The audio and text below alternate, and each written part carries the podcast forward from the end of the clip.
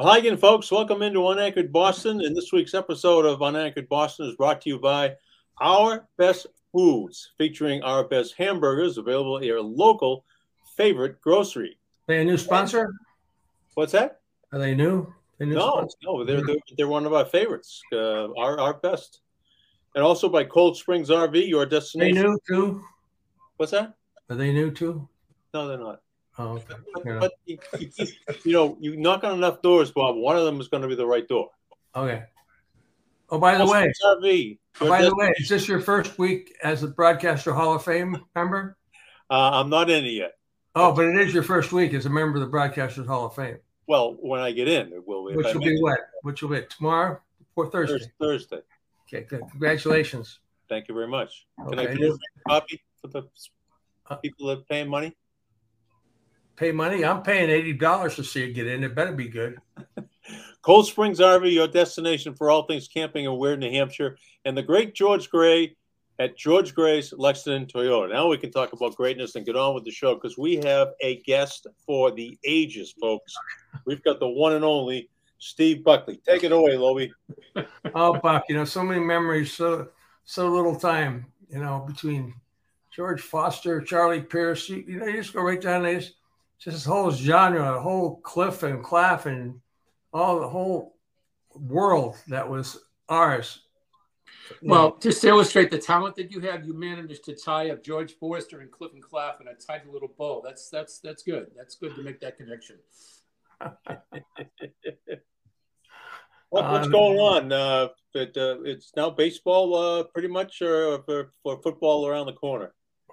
Uh, it might be the other way around, actually. I finished up the N B A playoffs uh, last week. I made two trips down to Miami, and I got back for the uh, debacle that was Game Seven at the Garden last week, and took a few days off. And uh, I am literally just sitting in my kitchen den area now after being down at Gillette today. And um, as soon as we get done, I'm going to write a uh, uh, stellar column. I just lost my earpiece. A stellar column on uh, Ramondre Stevenson. Um, from the Patriots, and uh, I, I I tend to think I'm going to be tilting more toward the Patriots, because uh, you, know, you you go where the audience is, and I'm not sure at this moment. And you all know how much I love baseball. Uh, I'm not sure there's going to be a great deal of interest in the Red Sox unless they begin winning oh, really? baseball games. What makes you think that, Steve? Well, there was that little episode on Sunday when a guy hit a ball, dribbled to the right side, ended up rounding the bases. Um, for what we call in the business a Little League home run, after the Sox were throwing the baseball around. And uh, and um, as I wrote in The Athletic uh, this week, uh, we've got all the managers now taking the blame. Oh, it's, you know, Alex, it's my fault. It's my fault we're not playing better. And uh, and uh, we've heard Joe Mazzulla say that. We heard Montgomery say it. We even heard Bill say it, taking the blame for the uh, fine and penalty Um, over the O T As last week. So these are softer, gentler coaches we're dealing with now. Boy, they're bad. They're a bad team. It's just uh, Sox are a tough team to watch right now. Yeah, yeah. Tough, tough, tough now. And uh, as we've heard on the radio, people that usually call these radio shows are pretty smart and pretty yes. uh, intuitive, and uh, they're not that happy with the radio broadcast either. Um, I mean, one thing kind of goes together. The whole package seems to, when it deteriorates, it begins to deteriorate. Well, I don't know. I, I think if the Sox are playing like the twenty-seven Yankees or the, was it the eighty-four Tigers started off thirty-five and five. If if they if they got off to that kind of a start, then everyone would love the broadcast. And uh, so I think it's like the the snowball rolling down the hill, where the less you like the team, the less you like everything else connected with the team. So there is a bit of a malaise right now, and it's unfortunate because I kept. I couldn't watch the games with the regularity that I usually do because I was with the Bruins and Celtics, but I, I would watch them in dribs and drabs, and I would certainly read the stuff that every, the great stuff that all the writers do. And, and at one point they had a bit of a winning streak, and they were seven games over five hundred. They were like twenty-seven and twenty. And I said to myself, well, this is good, because however the Bruins and Celtics end, whenever the Bruins and Celtics end, be it with duck boat parades and rolling rallies or blame assessment, which is what our big industry is in sports journalism when the teams lose, that we could make a graceful segue to a baseball team that was exciting, interesting, and competitive. And uh, that that would have been the perfect scenario. But then the Bruins lose in the first round. Celtics lose Game seven, Eastern Conference Finals. And then we do the blame assessment. And then we turn to the Red Sox, and they're throwing the ball all over the place. I, I watched most of both games Sunday and didn't come away very impressed. Yeah. What, why, why, do we, why do we always in Boston have to blame somebody every time something was wrong? It doesn't go according to blame. Why, why does somebody have to be blamed? It it, it is it is the, one of the great mysteries of the time, and uh, and I, I didn't invent it, and I'm not going to stop it. It's it's I'm just riding along on the on the roller coaster here, but it's one of the things I I as I'm sure both of you guys have done a million times. You speak to college students. You get invited to B U and Northeastern and, you know, whatever. And um, I, I did something up in uh, the North Shore last last month. And you, you talk to students. And one of the things I always say is if if you want to get a really good idea of how this business works, it, let's just say you've got the, the, the Red Sox and the Detroit Tigers playing a game. If you really want to get an idea how it works, make sure that when the game is over, you watch Bob LaBelle on Channel four and Mike Lynch on Channel five and back in the day, Dino on Channel seven. But also check with the three guys who were at the Detroit T V stations. You know, back way back, it was Scott Wally, I think, before he went to, uh, um, didn't Scott Wally do some time in Detroit? And uh, whoever, but but watch the Detroit T V stations. But also read the Globe, read the Herald, read the Providence Journal, but make sure you read the Detroit Free Press and the Detroit News and, and the Booth newspapers, which is a suburban chain, because you'd think you were watching and listening to two different games. Because Bob LaBelle is and, and Mike Lynch are going to say, "Oh boy, this is what went wrong tonight," and you're going to show the, you know, and out in Detroit they're saying, "Watch this great comeback by the Tigers. They are a machine, I tell you." And that's what everybody does. Tell me I'm wrong. And I, what fun was that? Where's the fun in that? Exactly. Where's, where's the fun in that? But I mean, especially the Sox and Yankees. There. No, but, come on. It's like, it's like the your Anglo-Saxon heritage. Off with their head. Yeah. Somebody has to be responsible. Yeah, it's like it's like off it's with like, their head. Where like, did that start? What, what, off, well, I guess it started with Marie Antoinette, I guess, but. Uh, But, you know, when the Sox would play the Yankees in those big series and, you know, Dan and I, Shaughnessy, would get out representing our two newspapers and, you know, the Sox would blow it in the ninth inning and and Dan Shaughnessy at the Globe and, and me at the Herald because we were the two columnists and and we were assessing blame and calling out villains and uh, like goats and all that. And then you pick up, you know, Mike Vaccaro in the New York Post and Bill Madden in the Daily News and, you know, Moss Klein, the Newark Star-Ledger, Michael Kay back when he was writing with the Post. And like, wow, these Yankees, they were down six to two and they strung together all these clutch hits. Nothing about the reliever who blew it by throwing the meatballs down the plate. And uh, it, it is, and, you, know, you, you you reward your teams for winning. You assess blame when they lose. Now, th- there, there are, there are uh, exceptions. When the visiting pitcher strikes out eighteen or throws a no-hitter, or you've got, you know, A-Rod goes five for six with seven R B Is, um, then you, you you celebrate the opposing player for rising to the occasion and having a big game. But but what I said earlier is is a fairly accurate assessment. And it's not just the, the old-fashioned newspapers. It's you guys on T V. It's certainly the talk shows. Come on. Well, come on, Lynchy caught Clemens carrying somebody else's luggage. That's or he was carrying his luggage. That was a Channel five production, wasn't it? It was an interview um, before Christmas. Yeah. And he was standing out there with the, um, what was it? Uh, who, who called him the, uh, Gronkowski called them the Nutcracker guys. It looked like they were uh, the the, the uh, Buckingham Palace uh, yeah. guards. So, the Nutcracker guy. I asked Clemens one question. I said, now, Bruce Hurst was a free agent.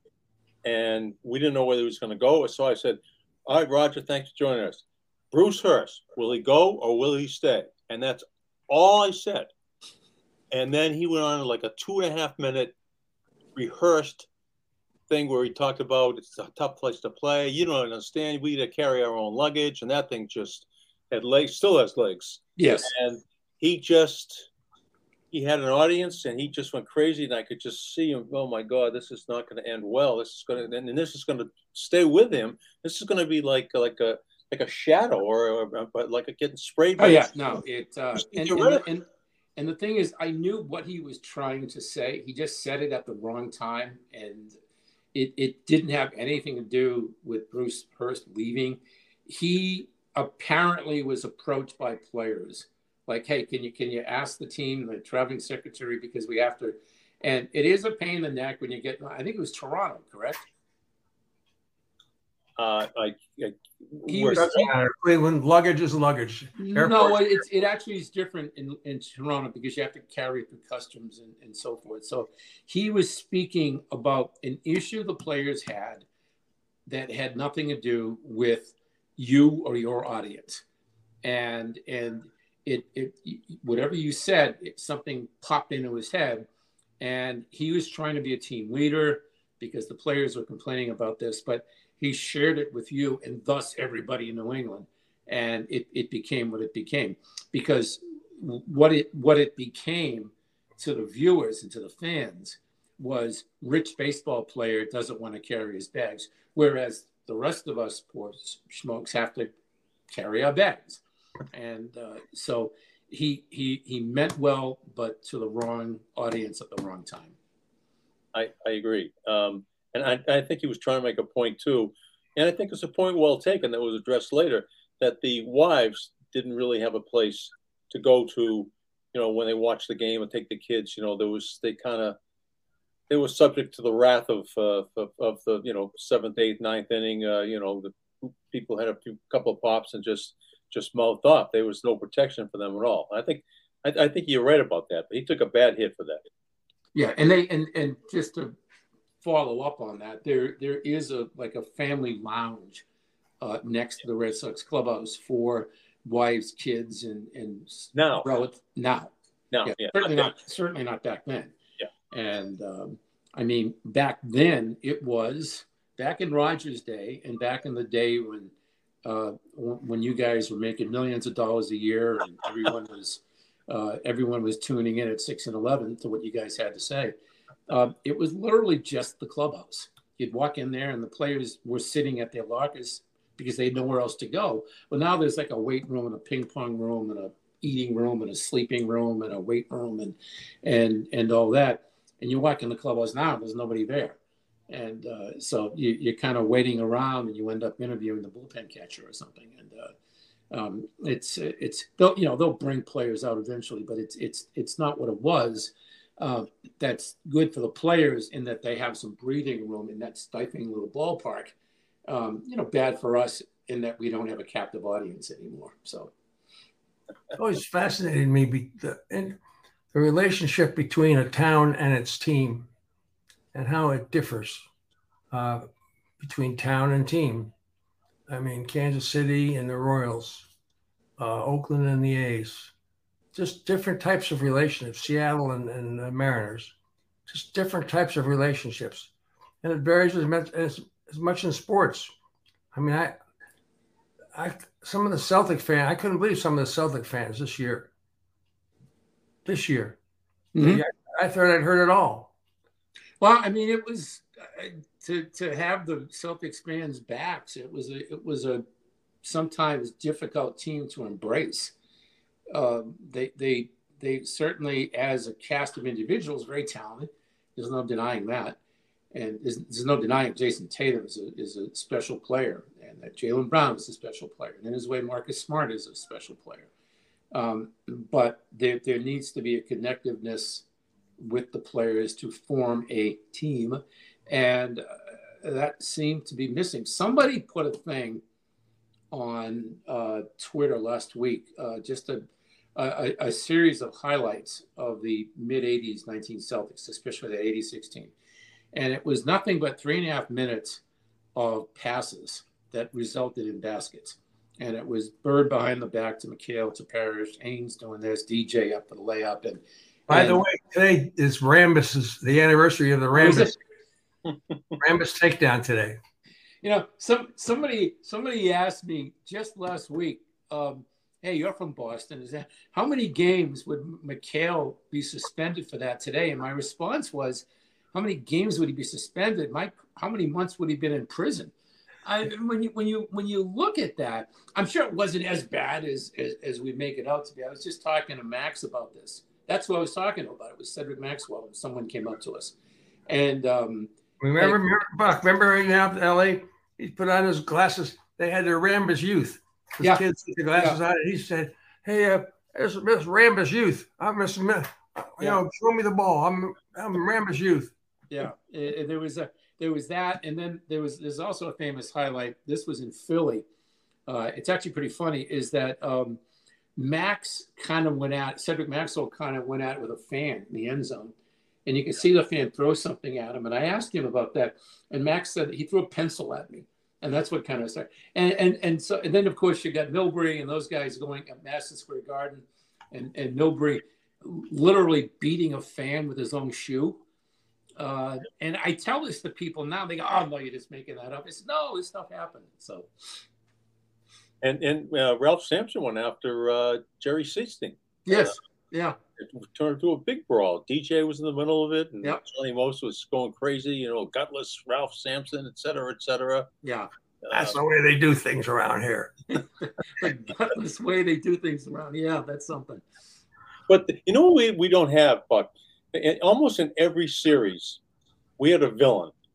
In hockey, there was always somebody in the other team who was either yes. in the neck or turned out to be a villain.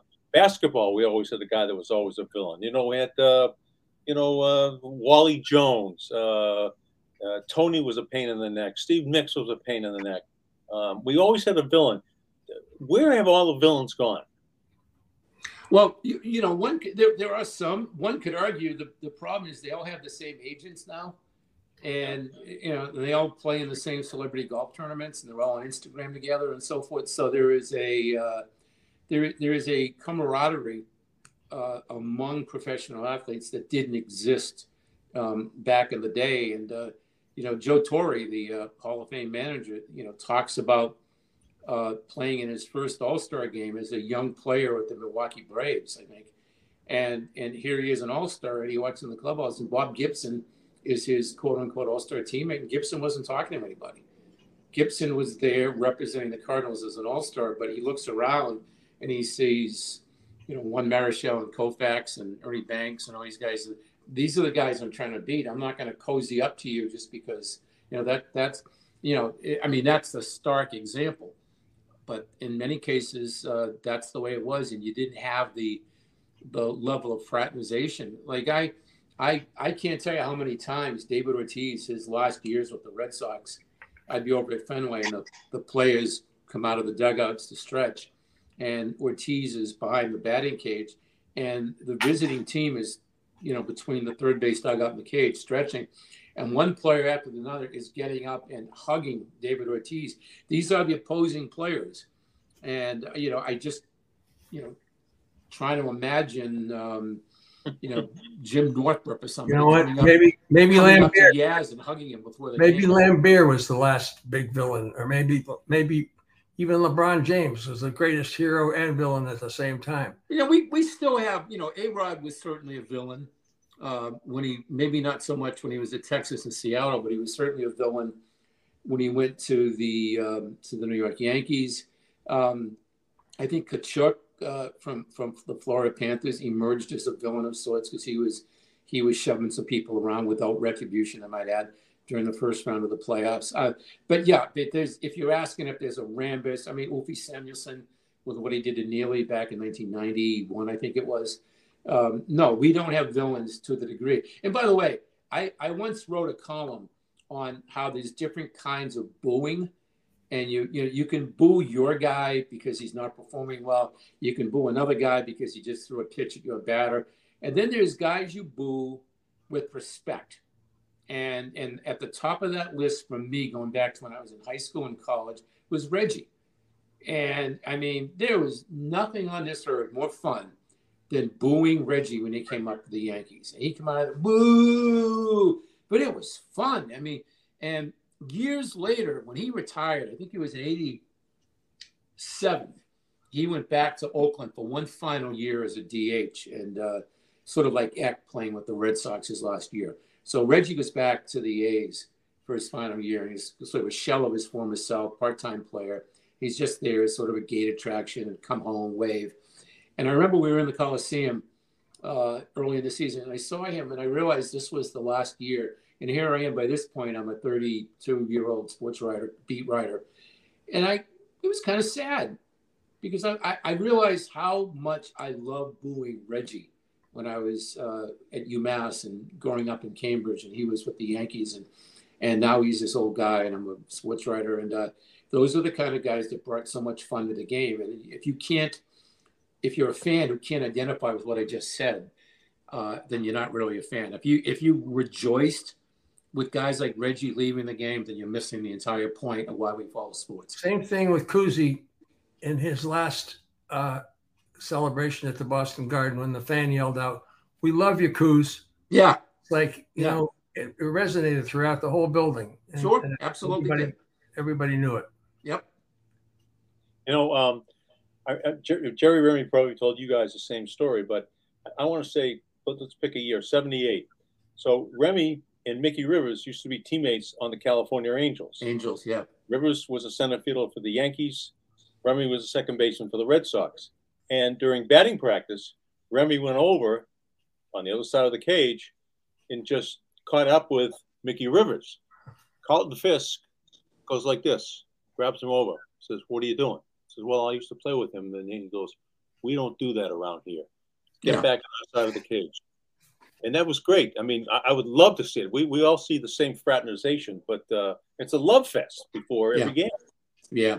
You know, that just reminded me of, uh, I think, Bob, you might know this because uh, the late Jerry Moses would do the, um, when Channel four had the Friday Night Baseball, and uh, you graciously hired me and, and Jerry Moses, I think Rico, to do those Friday night postgame shows. That wasn't gracious. It was desperate. That's a fair point. And uh, on the roof of the Hotel Commonwealth, which is the old Somerset in Kenmore Square. And we were talking one night, and we got talking about the Munson Fisk brawl at home plate at Yankee Stadium. And and I was listening, and then all of a sudden it occurred to me, because I had written this, when Munson gets thrown out of the game, who do you think replaces him behind the plate for the Yankees? Jerry Moses, who came up all through the minor leagues in the first three or four years in the big leagues, and he gets traded to the Angels, goes to the Cubs or whatever, ends up with the Yankees within a year and a half. And like all his teammates, guys he played with in Pittsfield and wow. Elmira, all of his places he played.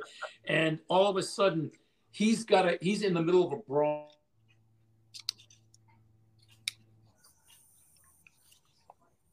Froze. Look at that. You what mean, happened? You're frozen, Bob. I'm frozen. You're frozen. Buck is frozen. Okay, Steve, you're right back. You're back, Steve. I'm back. All right. All right so wait, so we, yeah. Uh, froze quickly when you're talking about uh, Moses worked his way through Pittsfield, everything. He's yeah, I mean, but, but, but, but when he was in the big leagues, he was playing for the Yankees. The Yankees and Red Sox had this huge brawl at Fenway Park, and it's yeah. one. It wasn't like a, you know, everyone kind of shoving it. This this was haymakers, and this was this was big time. And Moses was was out there, and he ended up replacing Munson when Munson got thrown out of the game. But Moses was, you know, how do you throw a haymaker at, you know, Yaz or, you know, guys that you came up through them, Bob Montgomery, Fisk, I don't know who else was out there, but, um, but you know, that that's, that's one of those things about when you're a baseball player or any, on any team, you go to another team and you end up in these practices like that. Um, but it's like Bob, both you guys said, the fraternization is at a level now, and I'm not saying it's bad. I'm just saying it's what is that, that kind of thing didn't exist back in the day. All right, folks, uh, Steve Buckley of The Athletic is our guest, and uh, I hope you're hungry, Steve, because uh, I want to talk about burgers. You're going to you're going to feel like having one right after this. Grilling season is here in New England, and you know what that means? It's time for a box of our best burgers in your freezer. You got a box there, Bob? Here, here, sir. Yes, sir. Yes, sir, Mister Lynch, sir. Whether you're in your backyard or off on a weekend adventure, enjoy flavorful burgers from Our Best for lunch and for dinner. There Our Best Burgers have been a New England staple for over forty years, connecting family and friends with great quality food. There's your Hall of Fame picture, Mike. It's going in the Hall of Fame. Uh, That's right. We, we, we, we, I'm right going to tell the story again for the fiftieth time, Bob. No, don't do that. Just, uh, just... No, no, Buck, Buck needs to hear this. They're affordable, convenient, and most of all, they're delicious. Look for the Smiling Chef. There he is right there. And yeah. We've nicknamed the Smiling Chef, uh, Buck, Pablo Bell. And I'll tell you about that in a moment. Look for the Smiling Chef on every package in your local grocer's freezer aisle. For great recipes and money-saving coupons, go to our best foods dot com. We love Our Best Foods. We love the people over there. We love the burgers and the meatballs. Okay, so you look for the Smiling Chef, Buck, when you go to your uh, local grocer. And we nicknamed the chef Pablo. Okay, let me Bell. tell a story, Mike. I'll, I'll, let me tell a story quick. Right? Tell a story. All right. Winter Haven. You've been there many times. Many times. Florida. Garden oh, Paradise. Yeah. Garden Paradise in Central Florida. Cypress Gardens. Gowdy Rhines, Gowdy, uh, uh, Rowdy Gaines, Rowdy Gaines, whatever, you know, blah, blah, blah. Holiday Inn, Winter Haven, check in. No reservation for Bob Lobel. A lot of reservations for, you know, Tom Raycamp and Alan Miller and, and Mike Lynch and his group and everything else. So somewhere down the list, they found a Pablo Bell. And I swear it was Pablo Bell. That's the end of that story. So the real Pablo Bell ended up having to drive to Lakeland for a hotel room because you stole his room? I apparently am now the real Pablo Bell. Used to be Bob, but my parents were a little surprised. Came home from school, my mom. Spanish. Pablo.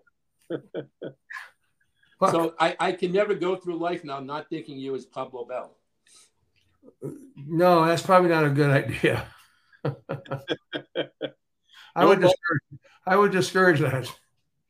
You know, it's you know funny you mentioned you, you mentioned Holiday Inn because at one point that was the only hotel in port in Winter Haven. Yes, it and, was. And uh, I think there's there, there may be another one now, but uh, I always I always whenever I think of the Holiday Inn Winter Haven, I think of uh, Schirmfeller because he used to he used to hold court down there every night. And uh, and for those who don't know, he was the longtime P A voice at Fenway.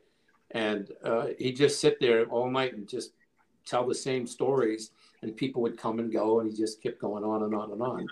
And um, and that was my that's my big Winter Haven memory. I always said they had uh, like players had their families sitting around the pool, and you yeah. could sit on the lounge and talk to. Oh, Stanley used to have Joni and his family right sitting yeah. every night. It used to be a ritual out there. Yeah, you know, yeah. Just, uh, we do yeah. it sure, you know, and. Uh, It was, yeah, it was, it was really a great place. There was um, a Howard Johnson's right next door. They used to have karaoke there, and a lot of the players used to come over and sing karaoke, uh, but they didn't want us to bring uh, bring any cameras over there, and we didn't. Uh, we had done enough work today. Typical, you know, typical box in those people. I mean, how you know, did, I, I get, how did they rule the roost. Those guys, they ruled it. The box didn't want you there. You didn't go there. You know, when they moved to Fort Myers. Um, we were flying down to Fort Myers one day, and I was like in row twenty-five, and Buck was like in row two. And Buck walks down the back of the plane, and he sees me. Now, we're like probably two hours into the flight, and he stops. He looks at me and goes, "Hey, have you been here the whole time?" No, Buck, I was airlifted in over uh, Roanoke, Virginia. And, well, uh, I mean, obviously, it's a stupid thing to say, and you've gotten plenty of mileage out of it at banquets, and I thank you for that. Um, but the, the logic behind it is that I, I am one of those guys that has to go to the bathroom every ten minutes when I'm on a plane.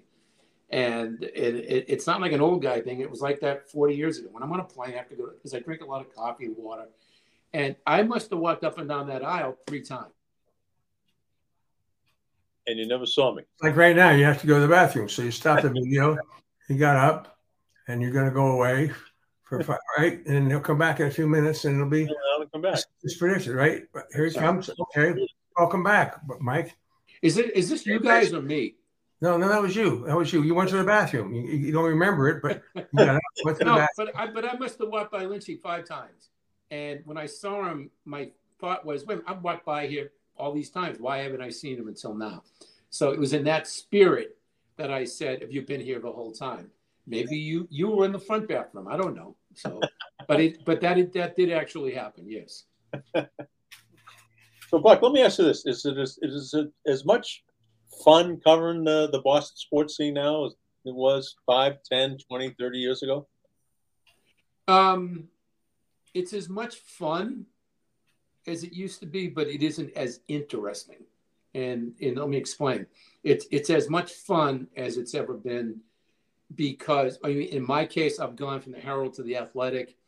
Um, and and they, if I may, the Athletic is a, is a, is a pretty good organization, and the the amount of money they they spend on things and uh, what they pay me is great. And I don't have the same deadlines I used to have, so I get to spend extra time on stories. So in, in that spirit, it's as much fun as it's ever been. It's not always as interesting as it's been for sort of some of the reasons we described earlier, where um, like David Ortiz would talk at his locker. And I always used to do this thing, and Ortiz, in fact, used to kid me about it. Like, but we'd be like fifteen, twenty guys and be, you know, me and Globe Guy and, you know, Roche and Mike Dowling, whoever. And we'd all be, you know, and, and then the thing would kind of dissipate and we'd all kind of move in. And I would make a little circle and come right back. And I would say, let, let me just ask you one more, you know, like Peter Falk and Columbo. Ah, let me just ask you one more question. And I and I had one question I wanted to ask a player solely for a column that I was writing, that I that I was going to build a column around this answer, and I didn't want to share it with all the other media. It's harder to do that now because a lot of times they bring them in and sit them at tables, and, and you, they hand you the microphone, and you have this, I'm Steve Buckley from The Athletic. And then when it's over, there's some P R person off on the side. All right, thank you very much. And the play gets up, down the little stairs, and off behind the curtain. So that's what makes it less interesting. Now, having said that, I, I actually had a moment uh, today. I was down at Gillette, and Ramondre Stevenson is talking to twenty-five people, and he stepped away from the, the little podium, but because it was outside, I went right up next to him, and I said, can I ask you one more question? And it was like, to me, it was like the old days. And he said, sure. And we wandered off. And in fairness, I, I ran this by Stacey James from the Patriots. Can I get him alone for one second? So he didn't jump in and hey. And I asked him a completely different set of questions that the other people, and I haven't written this yet. I'm going to write it as soon as this ends, and maybe it'll work, maybe it won't, but it'll be a little different just because it, you're able to do that. And in the old days, that was the norm. Uh, if if you were the veteran writer, chances are you were going to get better stuff because you felt more comfortable and you had relationships. Now, remember, I, I would come down in my early days from Portland, Maine. Uh, I worked at the Portland Press Herald, and I didn't know anybody, and the players didn't know me. And I used to marvel at the fact that uh, Joe Giliotti from the Herald and the late Larry Whiteside from the Globe could just walk in to the manager's office and talk to Don Zimmer and, like, ask that extra question. And I remember I tried that once, and, you know, Zim and I became great friends later on. Uh, I mean, years later. Uh, but back then I was just some kid from Maine. He's like, what the hell are you doing? Like that. And uh, there, there was definitely an advantage to being a, a veteran writer who had spent more time with the team. Uh, but because of the way things are set up now, you don't always get that advantage doesn't play out. And you got to work a little harder to get more interesting stories. And, you know, some some people some people can get around that. We, you know, we have a few people at The Athletic, Chad Jennings and um, Jen McCaffrey are really good at get going up to plays. Rob Bradford is good at it. Uh, Sean McAdam. There, there are there are ways to get around that, but it's a little harder than it used to be. I got a question. Who's that? Let's two things. The picture on the wall behind you, is that a team picture or a picture of teacups?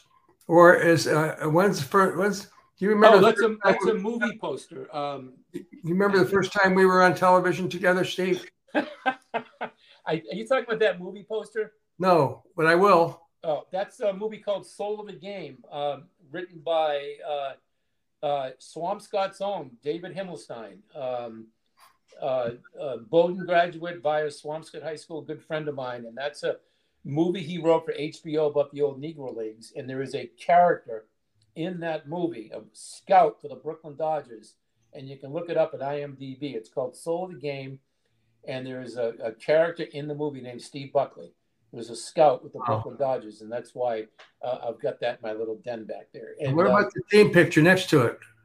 The team, that's actually a panoramic shot of Portland, Maine. Okay.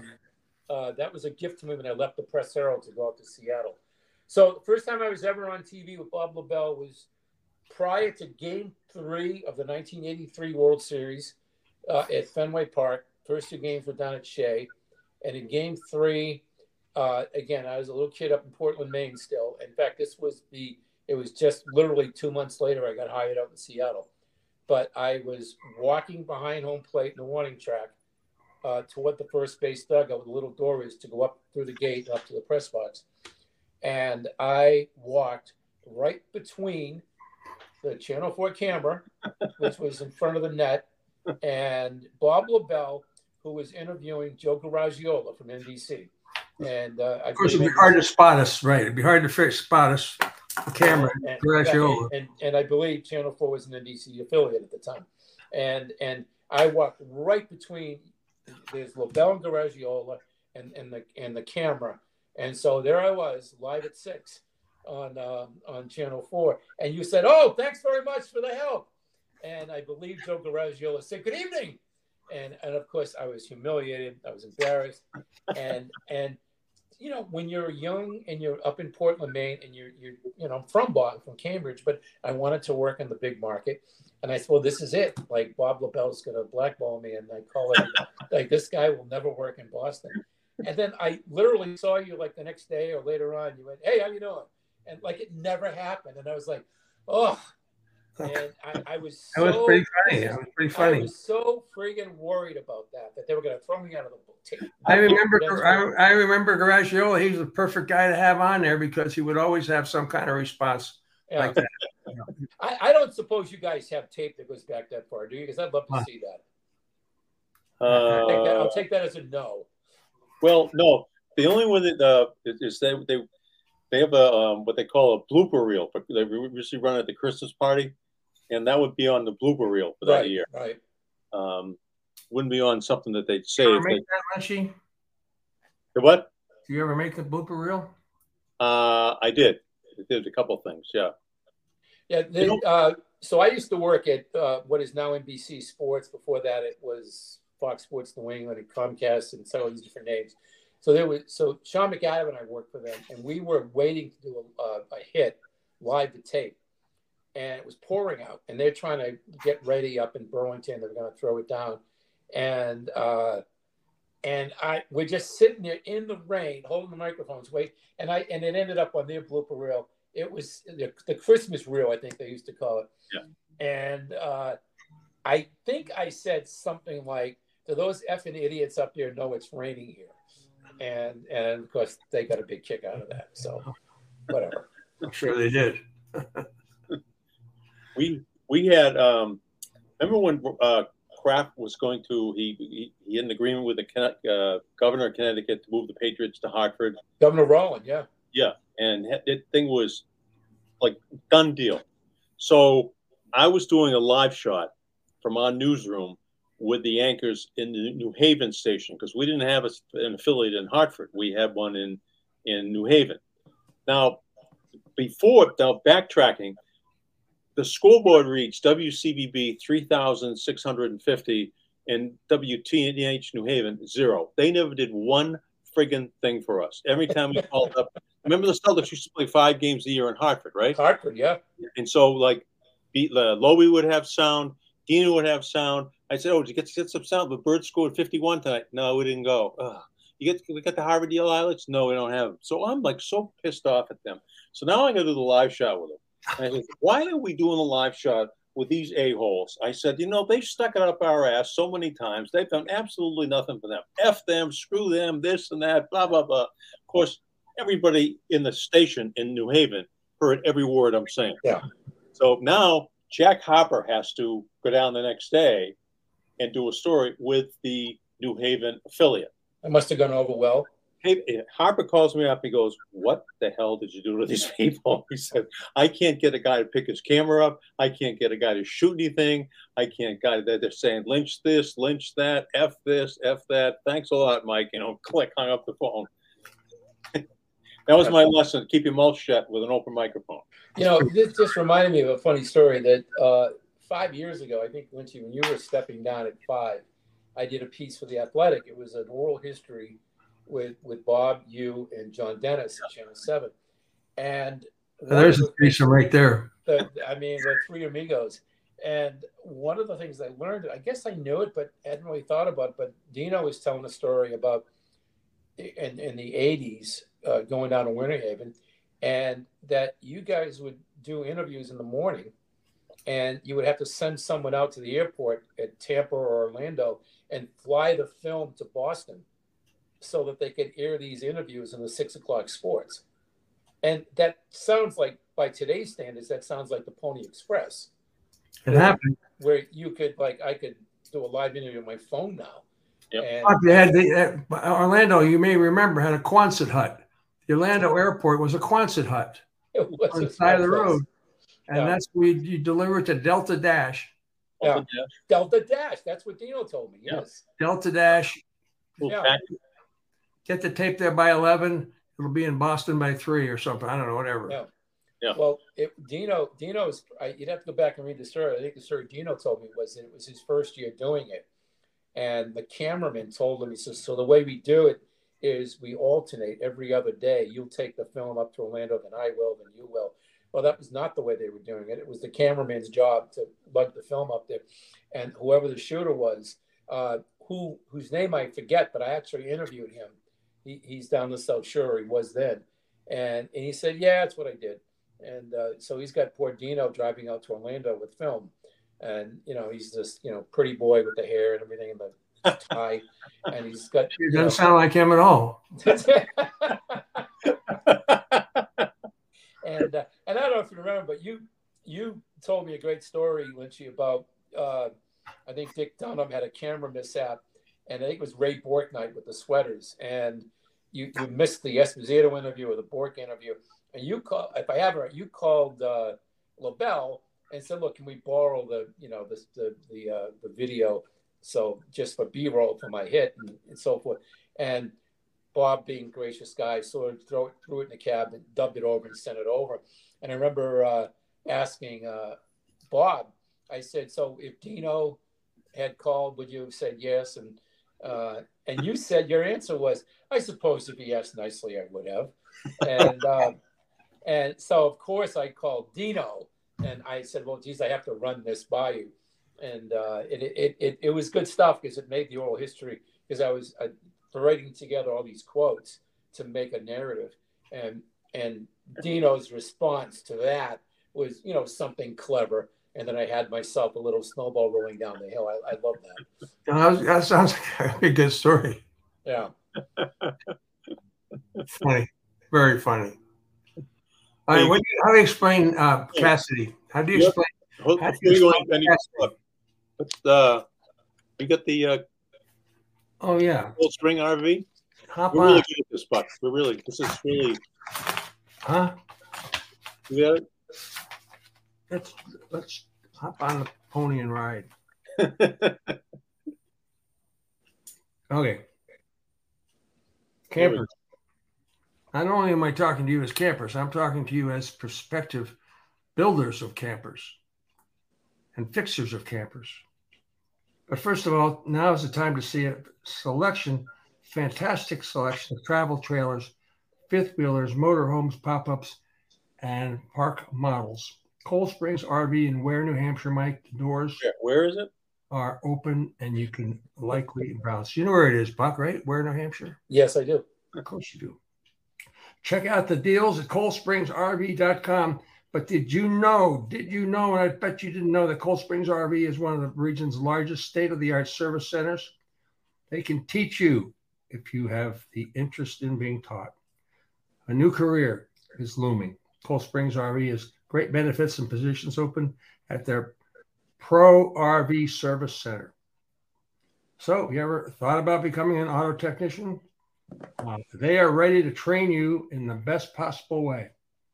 Learn more at team cold springs dot com. You will thank us profusely many, many years in the future. So let's let's do the before we get into the Bruce Cassidy thing. Uh, the we, you know, John Madden had the Madden Cruiser, well, Cold Springs R V is going to build a Loewe cruiser, and uh, it's, it's still it's still in it, it's still being built. But when it's built, everybody that's on the show is going to get a ride cross country free. But you have to bring with you some sports figure, past, present, alive or dead, that you would like to ride cross country with and have a conversation with. And who would it be for you, Buck?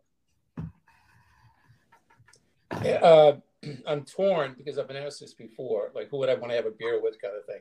Yeah. And I always go back and forth depending on my mood or the audience. Uh, Babe Ruth or Satchel Paige. Uh, Babe Ruth because he, he lived a very hard, adventurous life. And I don't think we can even comprehend today how popular and how well known he was uh, back in the nineteen twenties. And, you know, we all know about his vices between alcohol and women and tobacco and so forth. Um, but he was just such an interesting guy. And, of course, Satchel Paige is arguably the greatest pitcher of all time, playing during the days of segregation. And he was a wildly popular personality in his world who was such that he he transitioned into the to the white world uh, in terms of media. And even when I was, you know, he was since playing this, so long over uh, by the time I was coming of age, but you'd see him on What's My Line and To Tell the Truth and on talk shows and stuff. He was an, and I'm thinking to myself then, like, wow, if he if he's so special that he that in his older age he's appearing on all these programs, like how special must he have been in the nineteen thirties and nineteen forties? And um, as some of you may know, as a as a publicity stunt, Charlie Finley uh, activated him in nineteen sixty-five, and, and he pitched, I think, three shutout innings against the Red Sox, and the last batter ever to get a hit off off of uh, Satchel Paige was Cody Stremski, right. And the last strikeout that Satchel Paige ever had was my dear friend who I used to work out with in the gym over at Tufts University, Bill Monbouquet from uh, Medford. And Monbouquet was the opposing pitcher in that game, and uh, Satchel struck him out. So Bill Monbouquet, the pitcher, got to go through life saying, "I was Satchel Paige's last strikeout." And uh, but I was always attracted. There was a there was a great biography, um, and I forget the name. It was a former Globetrotter that wrote it. Oh, there we go again. Yeah, bathroom break. Bathroom break. It's okay. It's only three of those. He's got, he gets five. Okay. Right. Well, here we go. Here he comes. Hello. Back. Yeah. So that's that's my. I, I'm torn between Babe Ruth and Satchel Paige. Is okay. My answer. That's a pretty good one. What pretty have good. What have others said? Uh, a lot of them have said Belichick. Parcells. Parcells. I'd, I'd be driving the bus off the road at some point. I, I don't think it's Bill, but he's just, he, he's, uh, I, I think a little bit of Bill goes a long way, I guess. Yeah. yeah that was- it took Lindsey Vonn, but that's, that she was out of uh- Yeah. Although in defense of anyone who would pick Belichick, uh, as I, as I rethink that, his, his knowledge of football history is second to none. And I, I'm guessing in that kind of environment that he'd be really good telling about the Canton Bulldogs and Red Grange and, you know, early, early, early football because he's a student of the history of the game. And I bet he's got some some very interesting stories he could share. Who's the best owner we have now? I think Robert Kraft.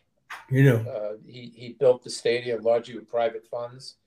Uh, he's been a solid citizen in the phil- philanthropic front. I think ownership is generally pretty good. I mean, for all the, the – crap that John Henry and Tom Werner have. They they did win four World Series here and counting. They renovated Fenway Park, and things don't look good now. I grant that. Um, but they also built up the Red Sox Foundation, and uh, not to get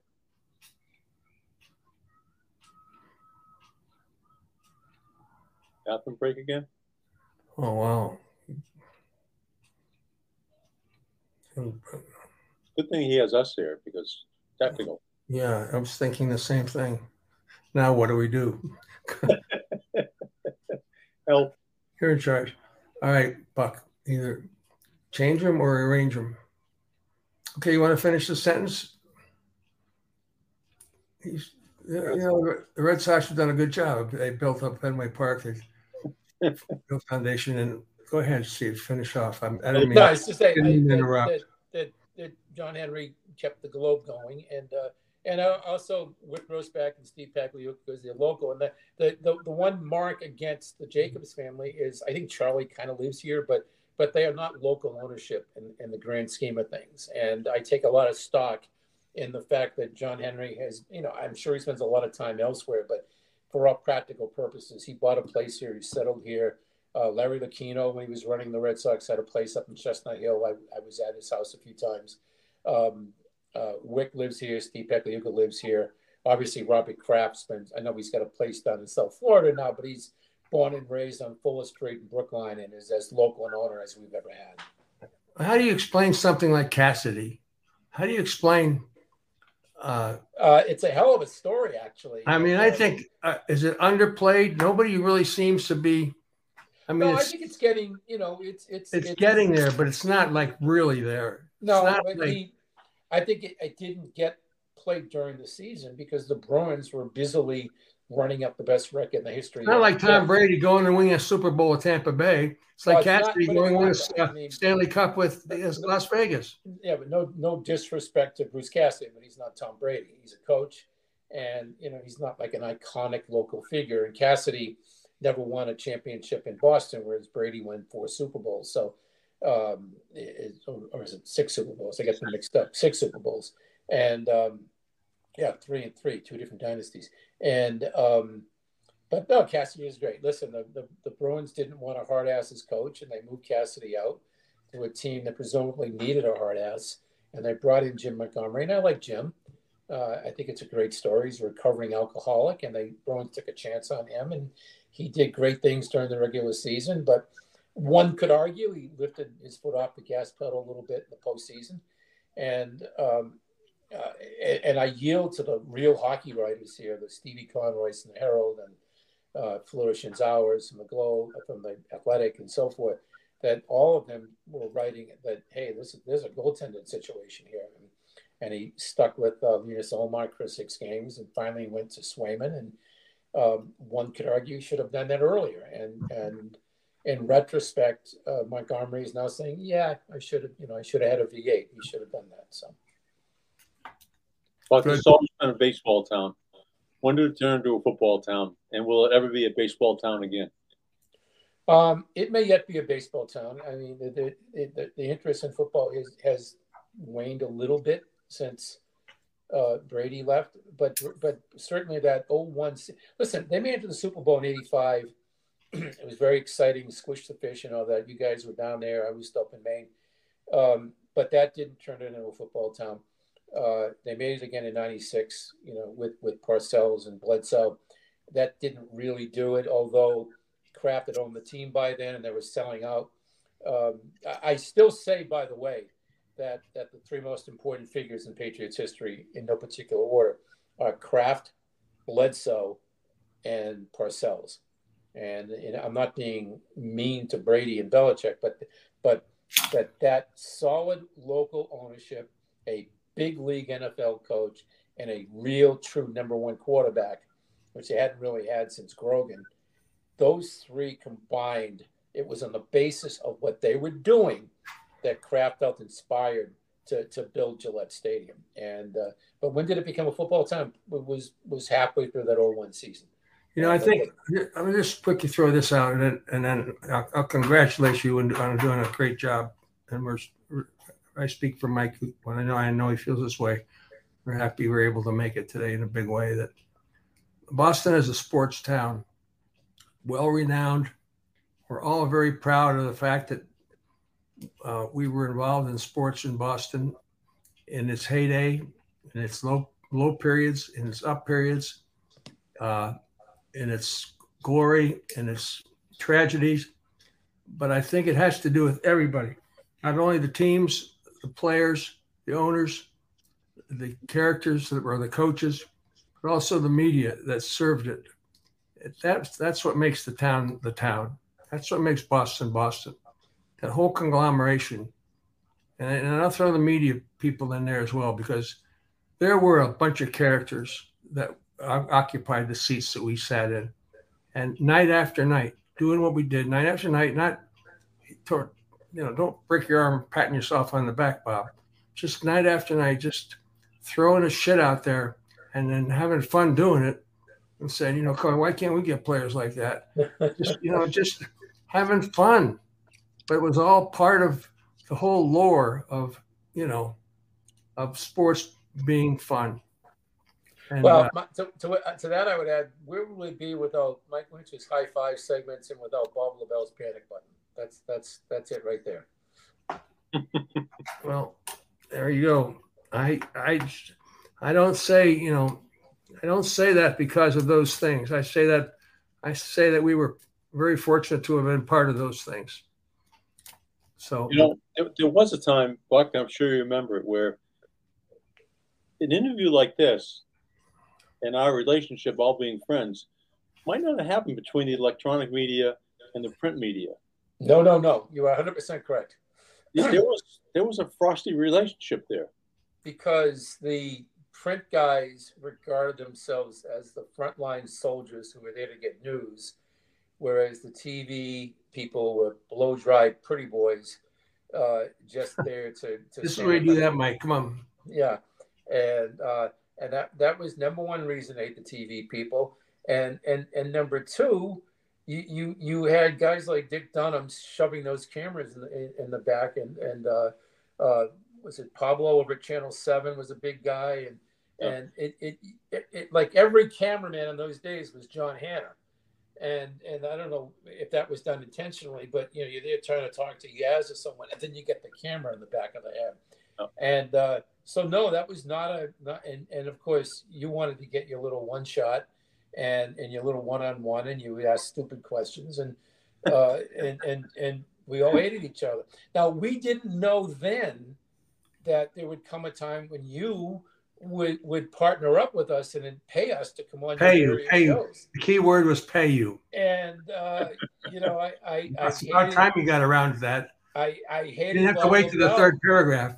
And you know, I hated Bob Lebel until he started to pay me to make a seven-minute drive from my house to Soldiers Field Road to, to appear on T V for fifteen minutes. And uh, all of a sudden we were great buddies. There you go. Heal the world. We, we heal the world. Barking dogs, they used to call yeah. us. Barking dogs. But, uh, but you remember, I mean, some of it was, remember Rip, Rip Zeppa on Channel seven, uh, you know, breaking the egg on his head. And, uh, yeah. and, and Seven had a, had a, an anchor who was impossibly good looking. I mean, the hair and everything. And he was like, good evening. And here, and he couldn't find his way from the State House to Park Street Under. I mean, it was, and he was some guy from Oklahoma they brought in. Denver hotel room guy? That was that, that, that was that guy. Yes. Yeah. That was that guy. Oh, yeah. That, yeah. that the ad campaign, we found him in a hotel room in Kansas or something. And uh, yes. And uh, I forget his name, but, but I mean, that was the wild, wild west in those days. That was fun stuff. Yeah, it was. It was. It was. Uh, uh, and, it, and it was tough. I mean, and, and it was well founded. A lot of it stuff because some of the photogs were, you know, th- their manners weren't great, and uh, they were trying to get in position. And I saw a lot of you guys. And that does that does not tickle, by the way. You get one of those battery packs hitting you in the side of the head. You, you don't yes. see it coming. Yeah. And um, but we didn't know what else to do. I mean, we had to get you know, you know, Kai Yastrzemski or Carlton Fisk is talking or. You know, um, we didn't know what else to do. You just had to get in there in the scrum with everybody else. Yeah, and and and clearly in the mid eighties, when and again, if you didn't live it, you couldn't possibly fathom what the six and eleven news meant in the market, in all markets in those days. And it didn't go unnoticed by me as a, as a young sports writer that that the, that after a while the players seemed a lot more willing to step out of the scrum. And, and do a hit with you guys, whereas they wouldn't do it with guys like me. But they, they recognize that in, in terms of marketing and all that, that that being on Channel four, being on Channel five, being on Channel seven was was to their advantage because uh, that's the power and the heft that you guys had in those days. Well, Mike, uh, tomorrow or on Thursday, you'll be introducted in, into the uh, New England Broadcasters Hall of Fame at it's the Marriott in Quincy. That's right. Yeah. Uh, and it starts at eleven thirty, and tickets are available. That's all I'll say. Plenty of tick, plenty of good seats still available. I say that. I said tickets are available.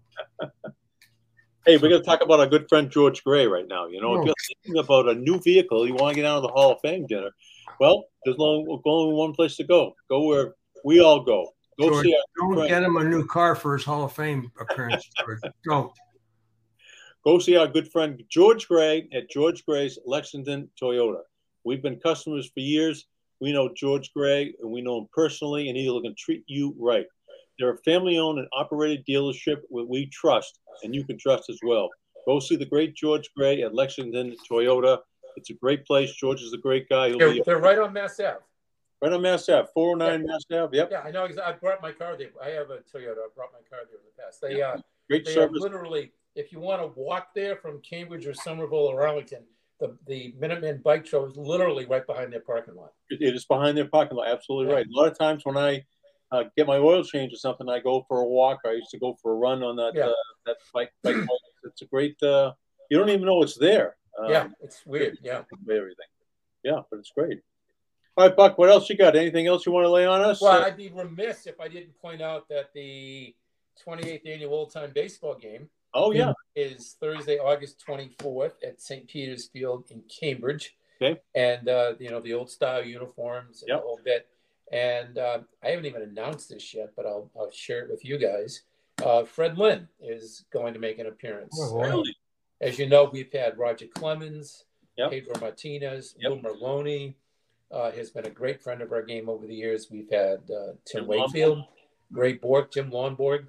Jim yep. Lomborg, at age seventy-three, pitched an inning and miraculously pitched a shutout inning thanks to, frankly, a couple of line drives hit at people, which came in handy. Um, Fred's just had the double knee replacement, so he will not be patrolling center field at Saint Peter's Field, but uh, he will be there.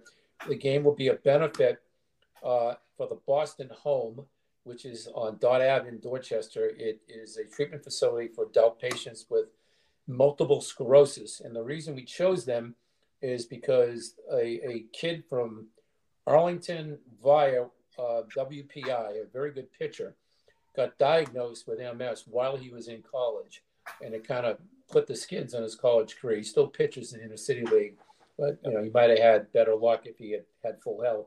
But he has M S, and he's going to be sort of the point person. Uh, his name's Aiden Freeberg, and from Arlington uh, via W P S, and we're doing it as a fundraiser for the Boston Home um, with uh, with Aiden Freeberg, who's going to pitch an inning in the game again this year. And uh, and again, if you've never been there, we've got sixty players, mostly college players, a few older, some younger. Um, and we have sixty old-time flannel uniforms, Negro League uniforms, Brooklyn Dodgers uniforms, Boston Braves, uh, and they're one hundred percent wool. We use them once a year just for the game, and they're the the the uh, the atmosphere is, you know, old period music. Uh, six umpires. The crowd along the field is mostly festival seating. It's a it's a very fun event. I am one of about fifty people uh, who puts this game on, and uh, the, the difference being I get to talk about it with you nice people. So it's a, it's a very fun event. What what, what year uh, what year are you in now? I believe this is our twenty-eighth. It's uh, we missed one year. We missed one year because of the pandemic in twenty, oh. and uh, the city wouldn't let us have the game that year. We all, we did have a bounce-back game in twenty-one, but we did not do it as a fundraiser. We just wanted to get the game back up on its feet. And so we had the game, and, and then last year was more in keeping with, with the game. And, and this year will be a, all the bells and whistles this year. It will be a big game. August twenty-fourth, seven o'clock, Saint Peter's Field. Awesome. Awesome. It's a great time. Obi, what do you got? Just, just trying to check out uh, one last picture that I can't find. So I want to say it was... picture of uh, Thurman Munson going into Fisk, and, and the whole story was that Jerry Moses was oh. the last, that was that was the, that was the the uh, fact of the day right there. Yeah, well, Jer- Jer- Jerry had kind of a um, uh, what's the Tom Hanks movie where he appears in all these famous scenes? Uh, Forrest Gump. Yeah, and and you know, Jerry Moses was a member of the sixty-seven Red Sox, even though he never appeared in a game. Right, he, right. he got called up late in the season and he hung around for three weeks. And Dick Williams, he mostly warmed up pitchers in the bullpen, but he was on the active roster, and he got an American League pennant ring, and he is considered, for bookkeeping purposes, a member of the sixty-seven Red Sox.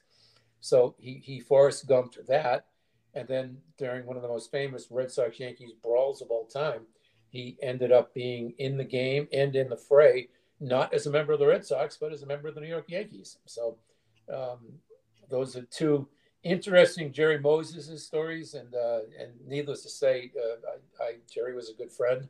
Um, he died a few years back, and I miss him terribly. He was a good yeah, guy. Yeah, we all do. Great guy. Uh, Great guy. Thanks, Buck.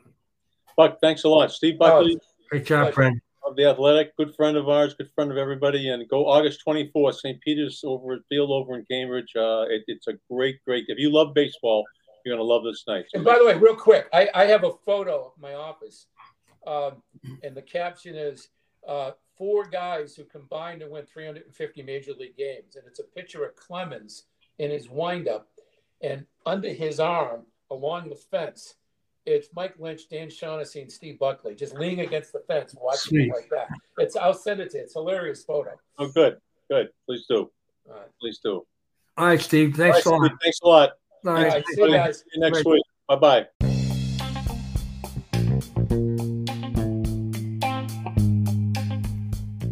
Unanchored Boston is a presentation of Unanchored Media, a Burke Advertising L L C company. For show information, visit unanchored boston dot com.